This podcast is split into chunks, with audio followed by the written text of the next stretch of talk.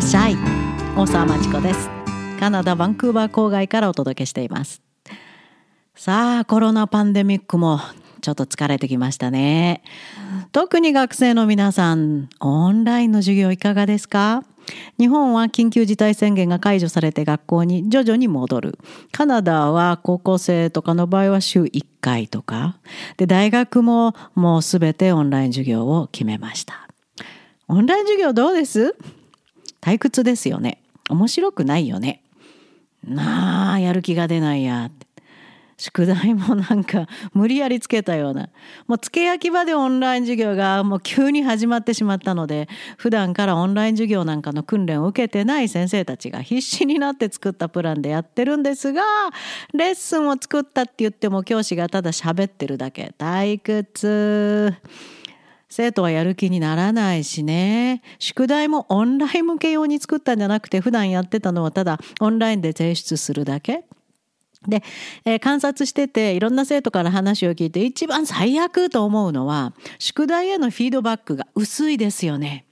もう本当に一言コメントよくできました。よく頑張ったねって。いやいやいやいや、そうじゃなくて、一つ一つ生徒がレッスンの内容を理解してるかどうかを教師が見て、それへのフィードバックを送って、そしてもし追加で何か必要ならこれをやれとか、それからあすごく進んだ生徒にはこんなのも面白いよって提案するとか、もっともっと細かいフィードバックがオンライン授業には必要。そうじゃないと次のレベルに進む実力がつきません。こんなオンライン授業やってると教育は本当に止まってしまいます。とんでもないことになります。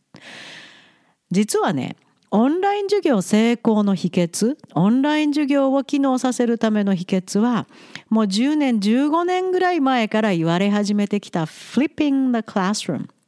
教室をあの転換しようと。つまり授業っていうのは学校で先生が生徒に直接行い宿題はうちでやってまたそれを学校で提出するということ自体がおかしいと。それをフリップ逆にしましょうと。授業はうちで宿題は学校で教師が見る。こういう形が本当は教育には一番適してるって言ってまあかなり話題にはなったんですがその後やはり学校教師が対応できなかったんでしょうか？IT 化が進まなかったのかなかなかあの広まるところまでいきませんでした。私とパートナーのカナダ人のロバートはちょうどその頃まだ日本で指導をしておりましてこれはいいと。もう少人数のあのクリティカル・ティンキングを教える教室をやってたんですがこれを使わなきゃいけないということで一挙に Flipping the Classroom 切り替えました。生徒たちはみんなコンピューターを持ってきて。もう例えば3人のクラスでも10人のクラスでもそれぞれ学び方も理解するスピードも全部違うんです。それに合わせて Flipping the Classroom の方式を始めました。非常にうまくいって。そしてそれをいまだにカナダクラブという名前でカナダに移住した後も日本の生徒向けに使って教えてるわけです。本当に素晴らしいオンライン教育として機能しています。何をもとにして考えているのが Flipping the Classroom かというとさっきも私言いましたようにどんな人数のクラスでも10人でも20人でもクラス中の生徒の学び方能力理解するスピードは一緒じゃないです。それなのに日本みたいに先生が前に立ってみんな同じように退屈なレクチャーをして生徒は退屈で興味を失いますよね。もう特によくできる子は理解できる子は 退屈もう学校の授業はもうとりあえず座ってるだけそういう状態に陥ります。で分からない子はさっぱり分からんままでそのままで通り過ぎていきます。ただあのうん宿題にしても先生が言ったようにただ指示通りに書くだけで提出しても反抗して返すだけとか答え合わせも生徒同士でさせるとかそんなこと全く意味がないです。実はカナダでもやはり日本よりはマシだって言っても同じです。先生が前でみんなに一斉に同じ教え方をします。で生徒はまあ日本の宿題とは違って問題集とか埋めたりするのはありませんので自分で考えてエッセイを書くとかリサーチしてくるとかそういうものですがそれでも提出したものに対してのフィードバックは本当にお粗末です。びっくりするのが English のエッセイを書いて留学生が出すとしますね。特に留学生なんかは先生からの細かいフィードバックがあって次のレベル次の宿題のレベルを上げることができるんですけど全くそういうの書いてないんですよ。ただ単に「ああもうちょっと文法気をつけようね」とかそれからここをもうちょっと elaborate もう少し説明した方がいいねとかそのぐらいのちっちゃいのばっかり。本当に丁寧さに欠ける教師仕事しろよといつも思ってました。でしかももっとひどいのはなかなか返してくれない。出したエッセイを1ヶ月ぐらい返してくれない。だから次のエッセイに役に立てることができないんですね。先生からのフィードバックを。あるいは学期末にまとめて返すっていう教師まで存在します。何のための宿題かさっぱり分かりません。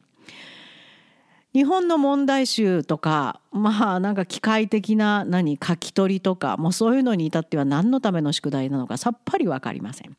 そういう宿題無用論が非常に、え、世間を騒がしていたのもやはり Flipping the Classroom というアイディアが出てきたきっかけになりました。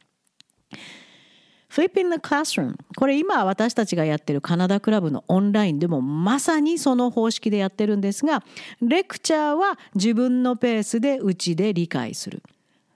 あっという間に分かる人はもうそのままもう一回でおしまい。他のことをする時間がいっぱいできます。本も読む本を読む時間もいっぱいできます。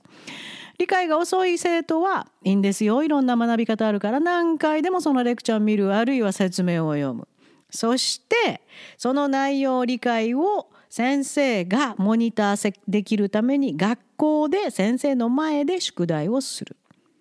ライティングもしてる途中で先生が全部コンピューター使ってそれぞれの生徒のライティングモニターするの今簡単ですからねそれでモニターする数学もプロセス理解できてるかどうかを先生がモニターしてて困ってる生徒に全て個人的に声をかけてアドバイスをしていく。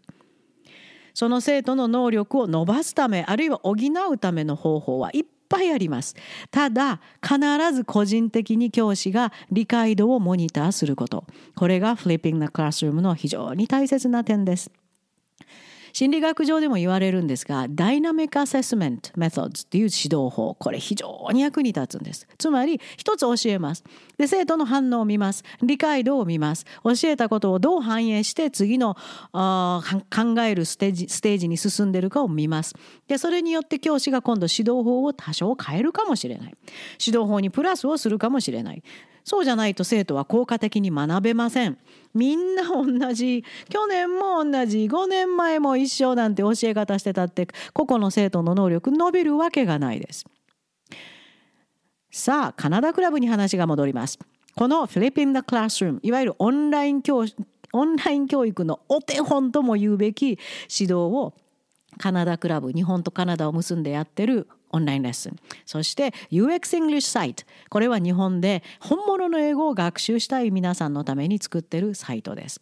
そこではやっぱり同じ方式を使ってやってる具体具体例を挙げて説明してみましょうね。まず Essay Basics. これはカナダの9年生までがマスターするエッセイをカナダのエッセイ指導の達人ロバートが教えてます。レクチャーはビデオではなくてただサンプルエッセイサンプルプランは全てロバートのオリジナルでそれを生徒が読んでああエッセイってこう書くんだって分かって今度自分でも同じパターンのエッセイを自分のテーマで書いていきます。それをロバートが自分のコンピューターから Google ドック使ってますのでリアルタイムで共有して生徒の書いていく過程が見えます。でモニターしながらどう指導していけばいいかどうヘルプをしていけばいいかを考えて声をかけていきます。例えば文法がちょっとな基本の文法詰まってるなと思うとその生徒に文法をどう指導すればいいかの対策を今度は私とロバートが立てることになります。スイスイ進む生徒には面白い話題を提供してそれについても書いたり他のエッセイプランをエッセイサンプルを紹介したりすることもあります。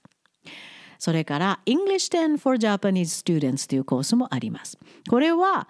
主にはカナダ留学を希望する生徒。高校留学もそうですし特に大学留学を準備している生徒。カナダの教育知りませんよね。カナダのどんな English のクラスを取って大学に同級生が上がってきてるか全く知りませんよね。それを経験してもらう。もう冷や汗かきながらやってますよ。大変そんなに簡単には理解できないし追いつけないです。でこれも生徒はレクチャーは自分のペースで見たり読んだりしてそれに対するライティングはこちらがモニターしながらアドバイスをしていきます。この場合気が付くとねあライティングのエッセイの基本がちょっと弱いなと思う生徒結構出会うんです。そうするとエッセイベーシックスはやっぱり大学のアカデミックレベルに耐えるためにはやっといた方がいいよって進めてそちらに移したりもします。それから Critical Thinking Course もうすぐ来ます。もうほぼ出来上がってるんですがこれについても Flipping the Classroom の理論を応用しようと思っています。そしてプラス Big History Project よく知らない人はグーグルしてみてください。ビル・ゲイツが大金をはたいて使ってる、作ってる素晴らしいコースです。これについてももう本当にもううなるほどレベルの高いレクチャーが並んでて、私はそこにウェブ上に生徒の教室を構成してるんですけどね。で、内容はアメリカやカナダの優秀な高校生用ですので、日本の生徒には非常に難しい。それを多少 modify して、いろんな素晴らしい質のレクチャーを生徒が自分のペースで見てまたリーディングもありましてかなりのレベルで難しいんですが自分のペースでコツコツ理解してそれの作業をしていく。それを私がモニターして一つ一つアドバイスをしていきます。これが本来のオンライン授業の形。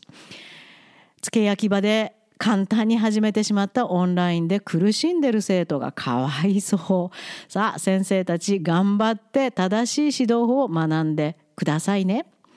そしてオンライン授業で退屈してあるいはこんなんで実力つくかなと思ってる人はカナダクラブにいらっしゃい。すごい衝撃の体験ができますよ。そして実力をつけて